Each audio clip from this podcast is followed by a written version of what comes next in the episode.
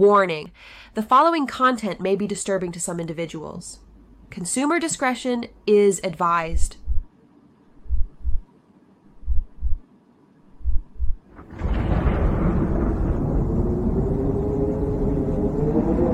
Sirens of the Supernatural.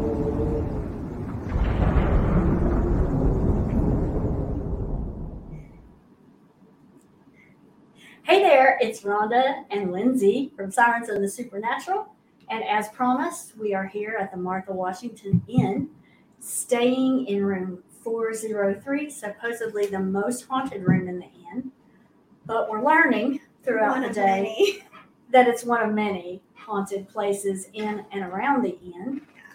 And we've just been enjoying this beautiful building uh, for most of the evening, and the grounds are gorgeous. It's amazing. Mhm. So And pretty. It is. And we had a chance to go sit in the library and just relax by the fire, which we'll tell you about in more in a minute. But Yeah. um, we wanted to make sure that you guys could see the entirety of the room. So we're going to span around. We have a little sitting area here, but the rest of the room um, has a bed and some older furniture. It's very nice. It's quite a large room and it has a modern bathroom and a large closet. It's like they did some updating and re- renovations, but it Mhm. still very much has the vibe of an like old timey hotel room. Yeah, it does.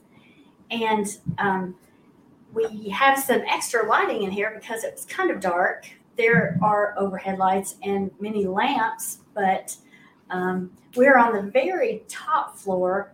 And as heat rises, you may hear the air kick on in here. We're trying to cool it off a little bit. if some ghosts would show up, that would I cool- know it's like Beth, you can show up anytime, lower the temperature a little bit. yeah.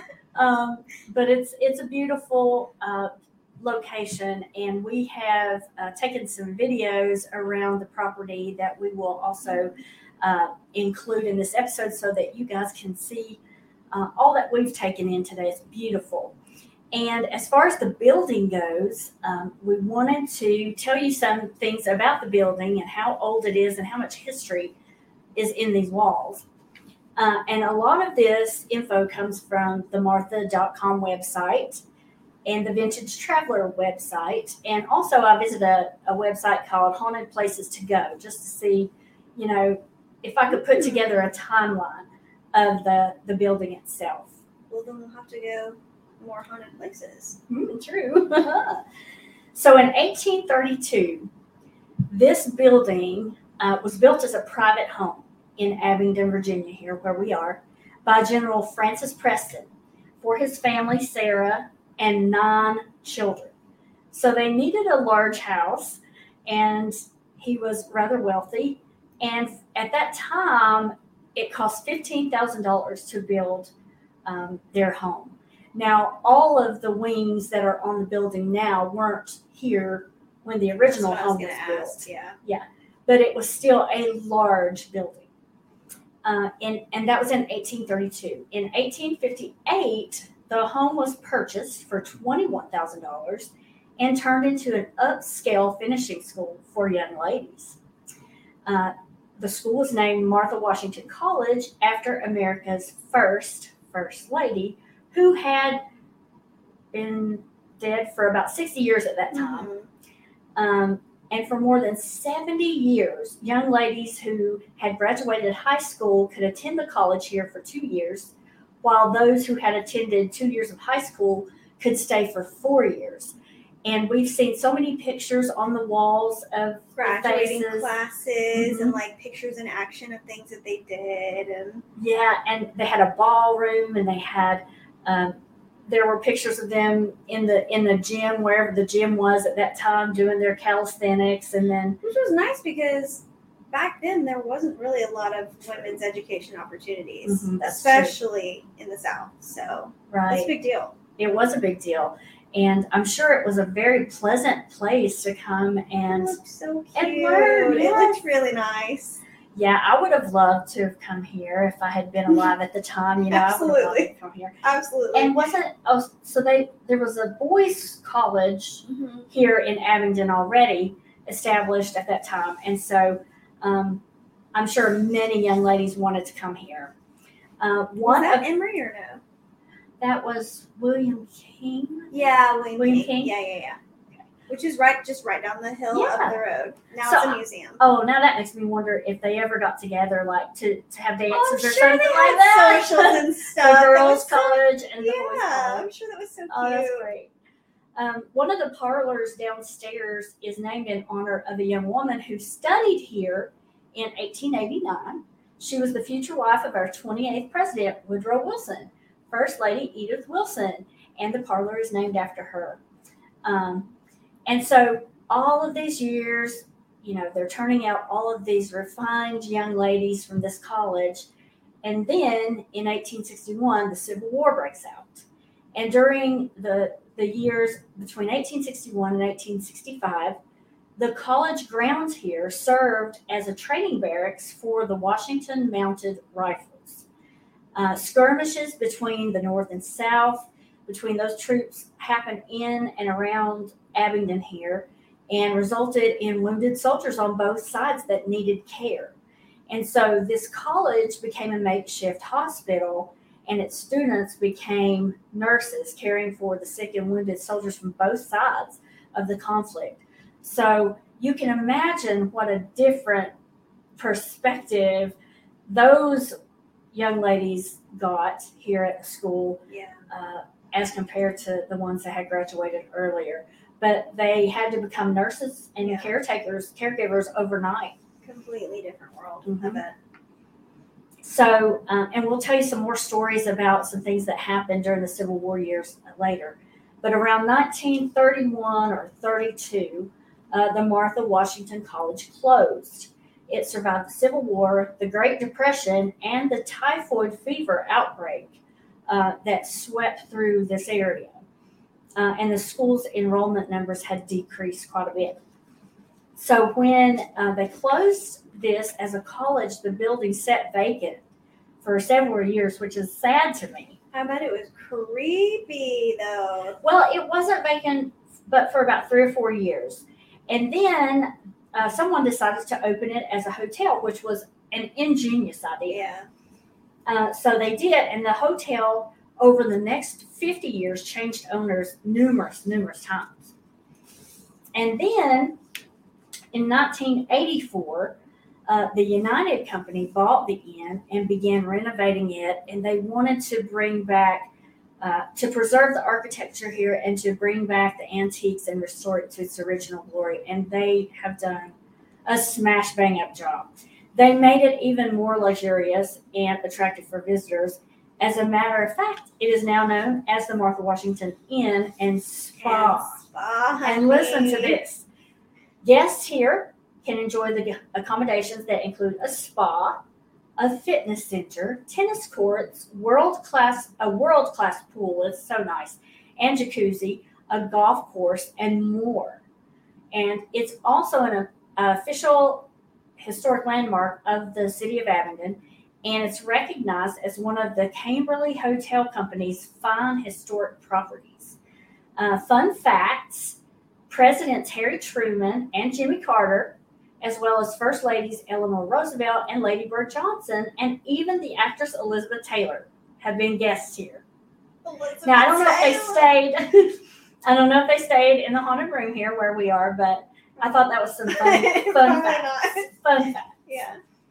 So, uh, current day, the official website for this property, themartha.com, tells us that the original brick residence was built that was built over a century and a half ago makes up the hotel's current central structure.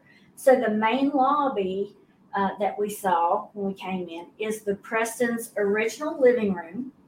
I'm sure And- the library was in there. I'm sure uh, you'll see that later. You'll Ah, it's beautiful. and the stairway and the parlors look much like they did in the 19th century when the family was living here. And uh, another fun fact is in the Edith Wilson parlor, there's a beautiful and rare Dutch Baroque grandfather clock more than nine feet tall. Uh, one of the Preston daughters had it shipped from England, so that gives you a little bit of an idea of how wealthy they were. Okay, so we have been all around and up and All down. And what, what's your favorite? The library? The library, The yeah, library? without a doubt. Yeah. I mean, vibes immaculate, ten out of ten. Yes, and there was something about it was a, a whole different vibe after dark. Yeah. when they had the fireplace going and everything than it was during the daytime. And during the daytime, it's also really nice to sit. Uh, the porches and balconies here are Yeah. just amazing. They have so rocking chairs, and nice and, comfy. and it's been a beautiful day today. We were very blessed with a beautiful day. It's been warm enough to wear a t-shirt outside, and tonight there's a big full moon out.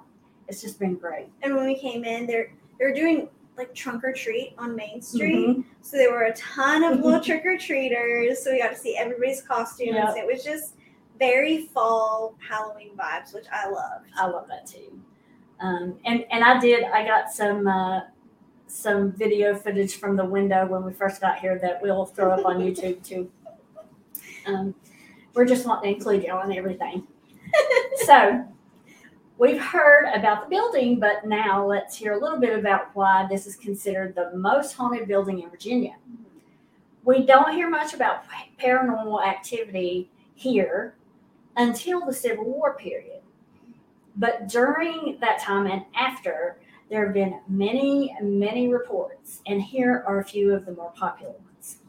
And this first one actually has to do with the room that we're in. Hit me with it. Okay, love and war.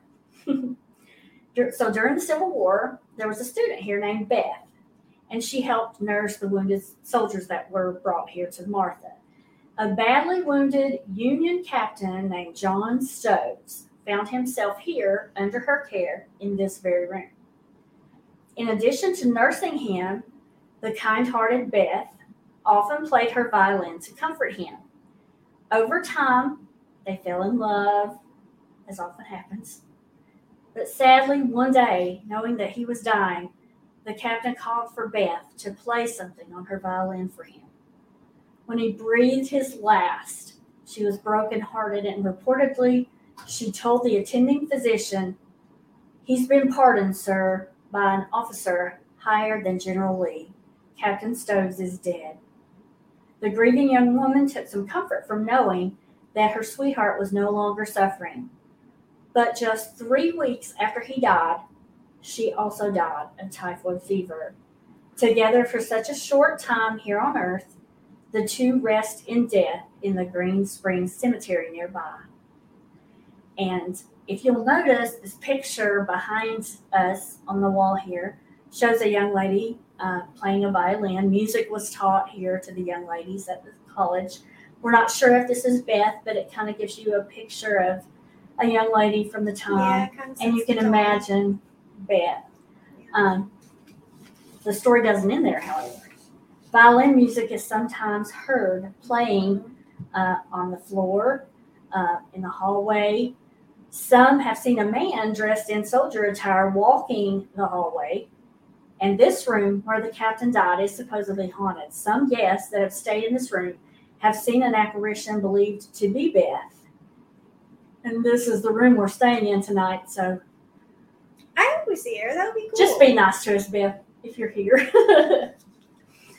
and here's another love story. You gotta love a love story, right? Another love story tells of a Confederate soldier and his college sweetheart. Tagged with informing General Robert E. Lee where the Union Army was stationed, this young soldier knew his job was a dangerous one. So before he left on his mission, he came here to say a final farewell to his love.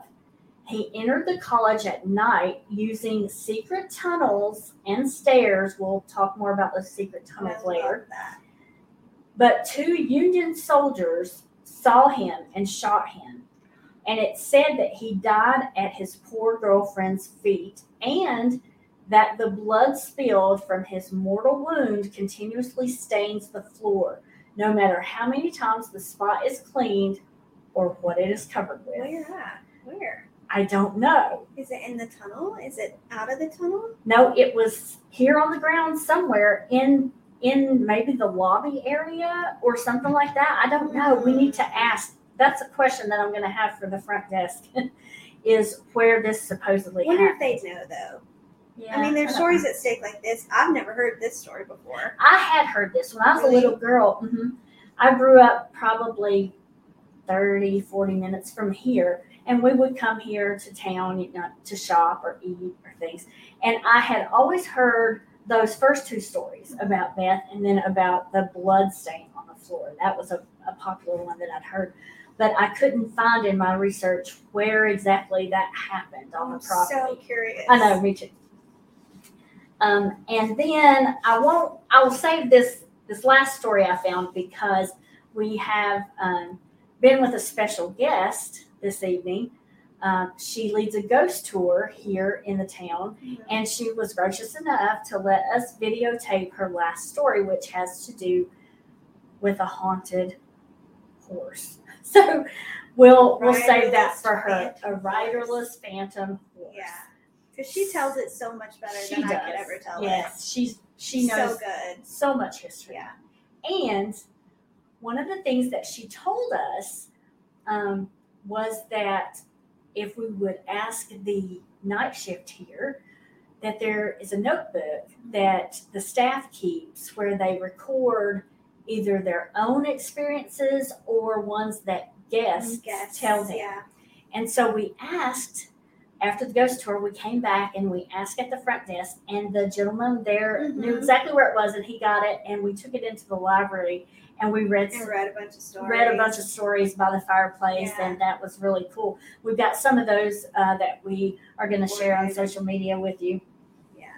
Uh, what was your favorite part of being in the library reading those stories, and what's what stuck out to you? My two favorites were all of the stories that we heard about the globe and how it mm-hmm. moved. 'Cause there's this huge wooden globe, very heavy globe in there in the corner of the library. And a lot of the stories had to do with that globe moving on its own. And so when we went over there to move it, first of all, it takes some effort to move that Mhm. thing. I mean, it's a heavy wooden globe. And it's in a big wooden stand. But the sound that it makes is so it's like the stereotypical creepy like creaking noise. Like it's so like right up my alley. I was like, "Oh, I love this so much." And it's very distinctive. And I I also kind of heard, I don't know if you heard this, but when we tested it both times, it was like the same exact Mhm. noise both times. So very obvious to anybody Mhm. working here what it would be. And then my other favorite story that we read, and we didn't record this one, but it was about a guest that stayed, I think, in 404 that had their face scratched. And the person recording it wasn't the guest, it was like somebody at the front desk. And they said that this person was actually a detective that was here to work on a cold case that she was working on mm-hmm. where a girl had been raped and murdered, not here, but the guy that did it had relocated to Johnson City. And so she was here to collect some DNA.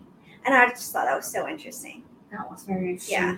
That would be weird. It would be weird to wake up and, you know, even if you didn't see anything, to feel something. And one of the stories There was some other ones too about Yeah. getting scratched. about getting scratched and like scratched enough to bleed, they Yeah. were bleeding.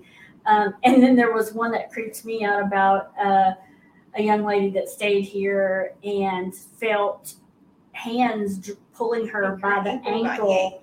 In bed. And she was so scared that she went down to the front desk and said, I'm not staying in that room. And so they moved they her. switched your rooms. they moved her to another room.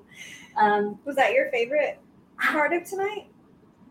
oh, so many favorites tonight. But that story, I think, was one of my favorites. and then the other one you were saying about the globe, um, the front desk is the front desk area is right beside the library. Yeah, and so right there. You if you are working the front desk at night, it, there's no, I mean, you're the only one down there, and it's this is a huge building, and Mhm. so um, if you were working the, if I was working the front desk and I heard that globe moving, and one of it said one of the night attendants heard it five or six times Yeah. in the same night, and there was no one else downstairs. I'd be leaning over the desk every time. Know. um, hello? I don't know. I'll, yeah.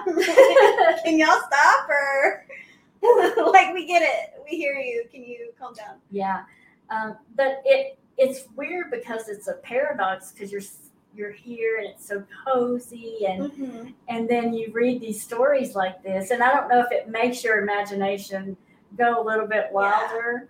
But some of them, some of the stories were even like we didn't know anything about the ghost stories. Yeah. this happened, and whether that was true or not, whatever. But some people probably do come here not knowing any of the history and Right. do have some weird experiences. But I also thought it was interesting that on one hand you have ghosts scratching people and yanking their ankles, but then there was another story about this woman was looking all over for a bath mat or a towel to use as a bath mat, couldn't find one in her whole room.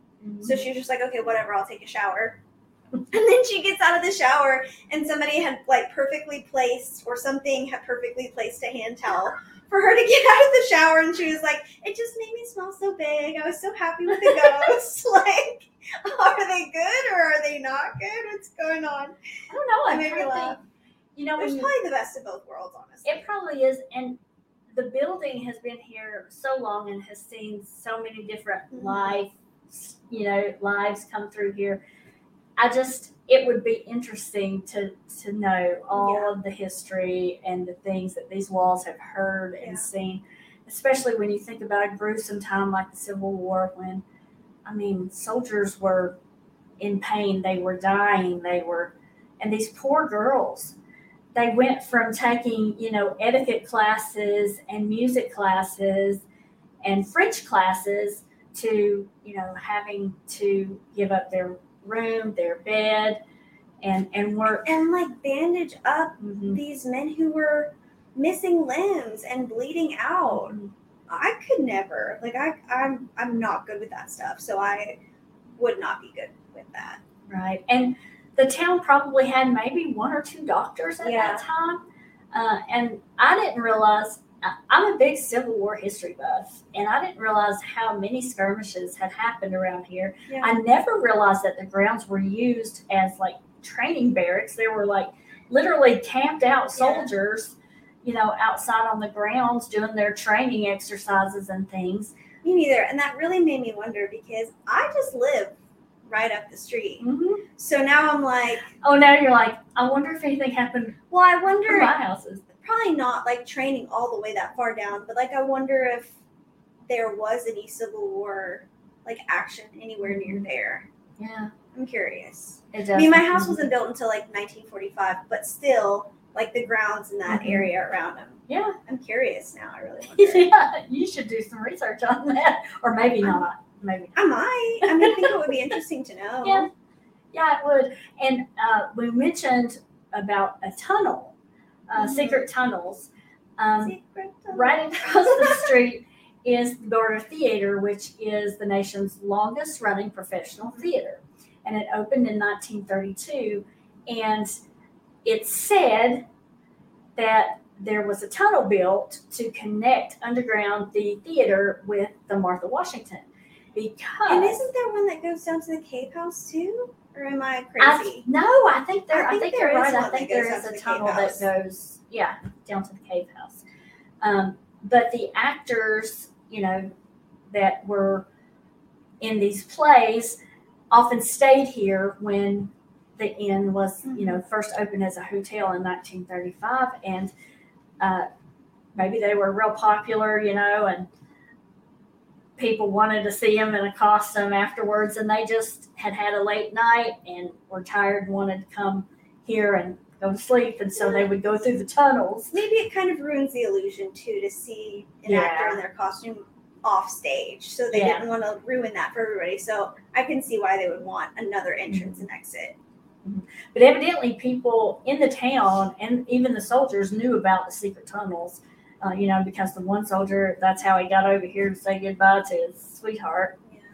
Uh, but the tunnels, the stories that you hear about the tunnel that runs from here across the street to the barter say that uh, the tunnels are haunted and you can often hear things down there that are creepy, disembodied voices and and things like that. So I don't know where the tunnel is or how you would get in there. I would love to go in there sometime. I.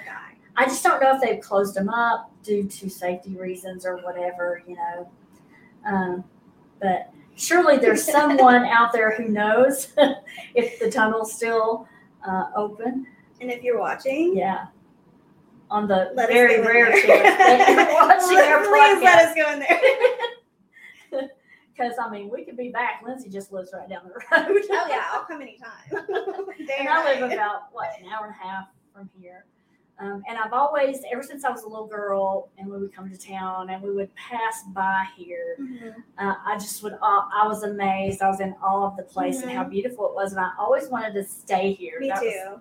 and so This is the first time I've ever been in here. Yeah. So I'm like, I know. So we're not sure what we're going to capture tonight, but we are going to use our digital recorder, and we have a night cam that we're going to set up to see if we can capture to like capture the whole room. Like we're gonna Yeah. set it up here so we can see so it can see yeah everything.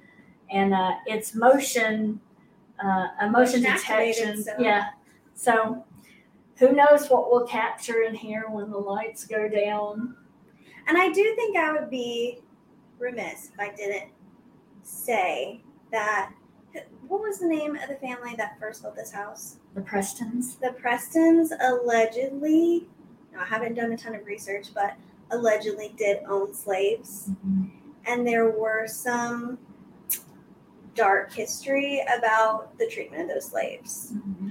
So while the Martha Washington is beautiful and really nice, there are some some heavier parts Mhm. that I think it's important to bring attention to.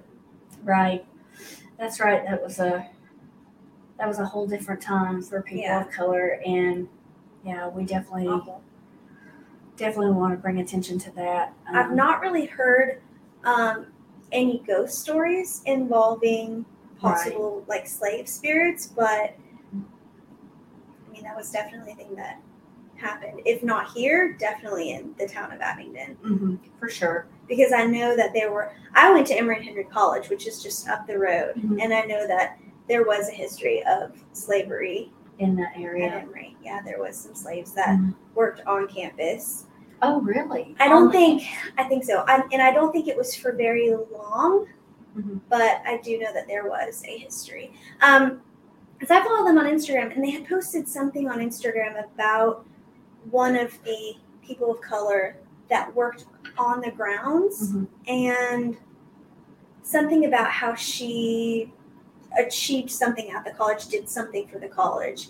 And when I went to Emory, we didn't really talk about, I never really heard anything about slavery at the college Mhm. until they had made that post. And I was like, huh.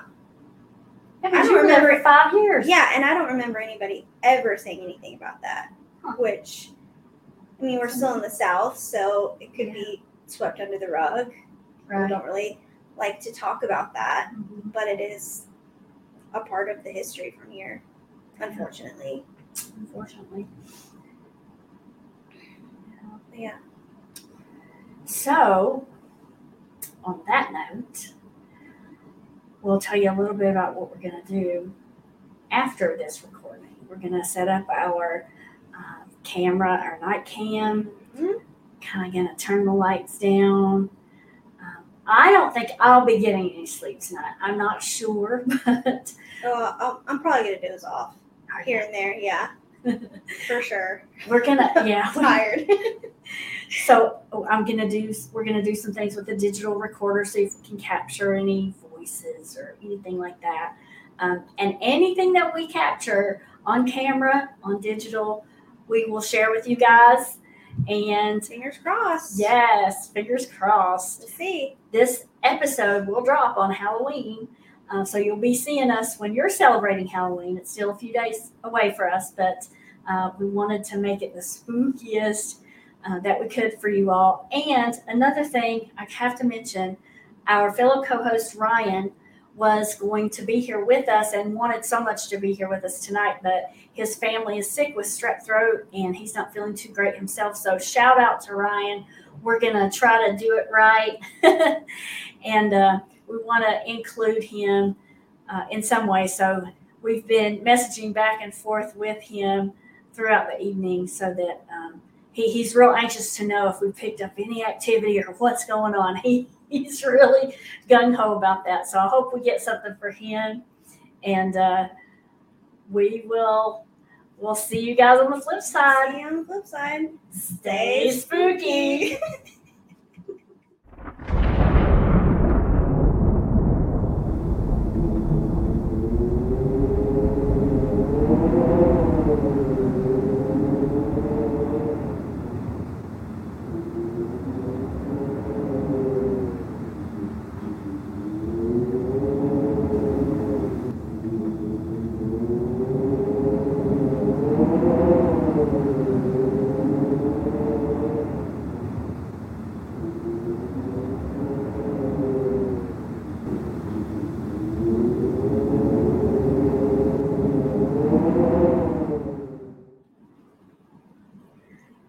more than 25 years, Donna Marie Emmert, the Haint Mistress of Abingdon, has shared the town's secrets, legends, and ghost stories on her guided spirit tours. She has a master's degree in storytelling and, to quote her, an outrageous love for all things Halloweeny and that go bump in the night, and a ferocious attraction to history. So, combined, these skills make for memorable entertainment for guests on her tours. We've had the privilege of being on one of her tours, and she was gracious enough to let us record the last story of her tour in Abingdon on October 28, 2023. Here's the Haint Mistress. Full moon, would you like to howl? Yes. Count of three. One, two, two and three quarters, three. Oh! Not bad, not bad. Good job, good job, everybody. Well, I have always said that if Abingdon was an egg, the courthouse would be the yolk because it sits pretty much in the center of the original 120 acres that was given originally to make this town.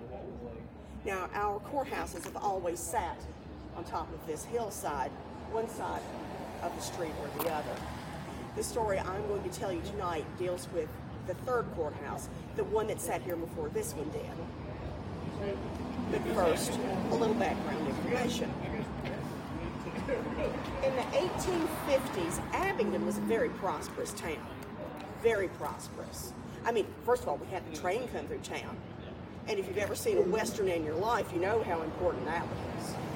Well, we also had, um, uh, according to the 1860 census in this county, we had 100 water wheels.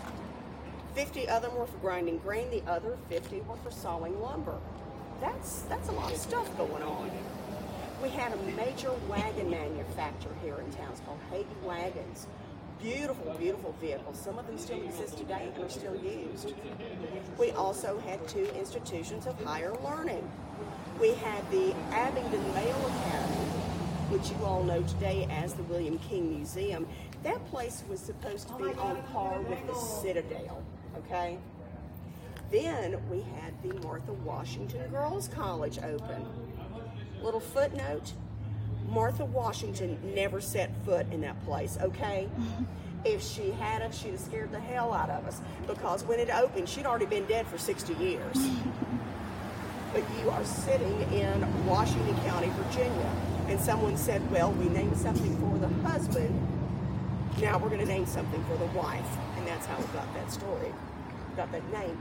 Well, everything is going wonderfully well until April of 1861. And of course, that's when the Civil War broke out. Now, originally, everyone in the nation said, This war is going to be over in three weeks. And all the able bodied young men rushed off to go fight. And then everybody said, This war is going to be over in six weeks. Well, we saw how that happened. But Abingdon continued to prosper, but things slowed down. And by 1864, we were no longer prosperous. In fact, we were pitiful. All the farmers had essentially signed up to go to go fight, and there was nobody to put out crops. Then that fall, there was no furlough granted for the farmers to come home and harvest, so there went that. That summer, there had been two epidemics that swept through this town. One of them was said to be yellow fever, and the other was typhoid. Two very horrible ways to die. And by the end of the summer, the very weak, the very old, and very young were all dead. And just when we thought it could not get any worse, the middle of December of 64, we had a Union troop movement called Stoneman's Raid move through this town. Now, Stoneman's men had taken a page from the playbook written by General Sherman. A little footnote on that. On the eve of setting fire to Atlanta, Sherman actually sent a telegram to Abraham Lincoln saying, Don't you think we need to be doing the same thing to Abingdon? Well, it happened. Stoneman's raid was burning its way through East Tennessee, coming through Southwest Virginia, and coming toward us. They stomped Kingsport. They stomped Goodson, which today, of course, is Bristol. However, when they got to us, they were a little kinder, and I'm not exactly sure why. I have been told that a number of the officers in Stoneman's, Stoneman's group had family here in town, and they didn't want to burn their families' homes down. Then I read that when Stoneman's men were marching in, they were met by a group of concerned citizens with a signed petition asking them to please stay. Because remember, when you have no men, you have no law. And there were bad things that were happening out in that county. There were arsons and robberies. There had been a couple of murders. We had bushwhackers. And we would rather have been occupied than just left alone. Well, Stoneman's raid said thanks, but no thanks, and they began to set fire to the town. However, they set fire to the train depot, and right across the street was Hertz grocery store. They had been supplying a Confederacy, so they got burned out. The jail was burned, some buildings that had been used for barracks, the original newspaper office, because you always take out communications, and uh, down where the Methodist church is now, there was a stable. Well, the man had been supplying fresh horses to the Confederacy.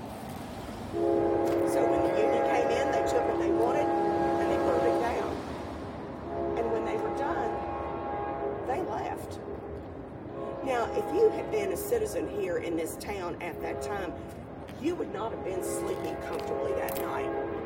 You probably weren't sleeping at all. Everybody was really afraid of what could happen next. And that's the reason there were so many people out in the street that night.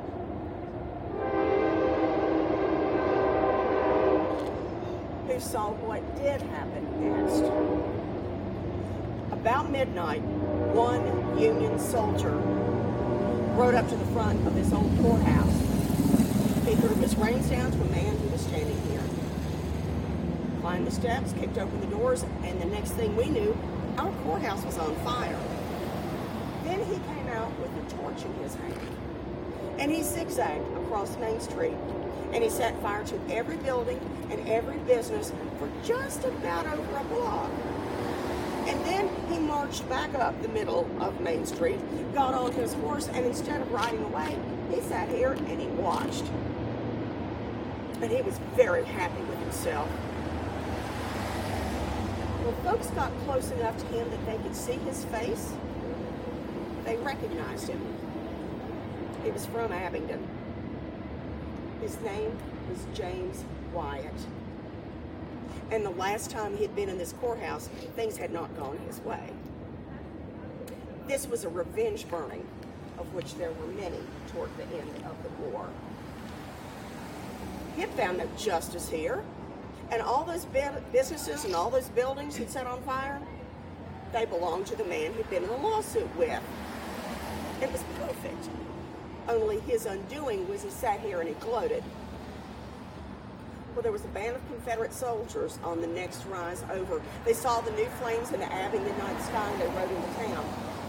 Now, if you had been a little further down the street, you would have seen James Wyatt riding hell-bent for leather right down the middle of Main Street with four men behind him shooting at him. And this entire hillside was ablaze. None of those bullets hit him until he reined his horse to the left of Church Street to make good his escape. And when he did, one of those minie balls hit him square in the spine. And as his horse topped the hill, he came out of the saddle. And the horse continued on. And it's that horse that continues on to this very day. Folks have said that when they've been sitting on the front porch of the Martha Washington in broad daylight, a horse just comes out of nowhere, dashes the drive in front of them, and then disappears. Others have said that when they've been spending the night at the Martha, especially on a full moon, they've looked out the windows on the back and down in the meadow down next to the railroad tracks. There's a horse in its full gear down there grazing very peacefully. Can't understand why it's there. Well, if they asked me, I could tell them it's the ghost horse of the Martha Washington or the ghost horse of Barter Green. It's all the same horse. Well, now, this is Abingdon's best known ghost story. And it also just happens to be true. Now, I've told this story for years, and I've always had kids come up to me and they say, Oh, I've seen that horse. And I always think to myself, it's like, Yeah, I'm sure you have. And then I'm thinking to myself, Good job tonight, all right. Then I had a very serious young woman come up to me and she said, You know that story is true, don't you? I said, Sweetheart, please. I said, Come on. I said, It's a story. I said, It's a darn good story, but it's a story. She said, No, she said, You don't understand. She said, My husband is on the police force here in town. And he answered a 911 call from a very upset motorist on Main Street, Abingdon. Will someone please come catch this crazy horse that's running loose in front of the Martha Washington? He pulls up out front, gets out of his car, and what's standing in the middle of Main Street? A horse. They looked at each other, the horse then turned, ran up on Barter Green, and disappeared. Argue with that? So, all I can say is, if you're walking down Main Street, Abingdon, day or night, and you hear a clip clop behind you, it is not going to be from a carriage ride. So, them's my stories. I hope you've had an enjoyable evening. And you might be thinking to yourself, oh, well, you know, that was kind of fun. You know, I learned a couple of things, but wasn't really scary. Well, tonight, when you go to bed and you pull your little covers up under your chin, you're going to think about me. Thank you all very much and happy Halloween.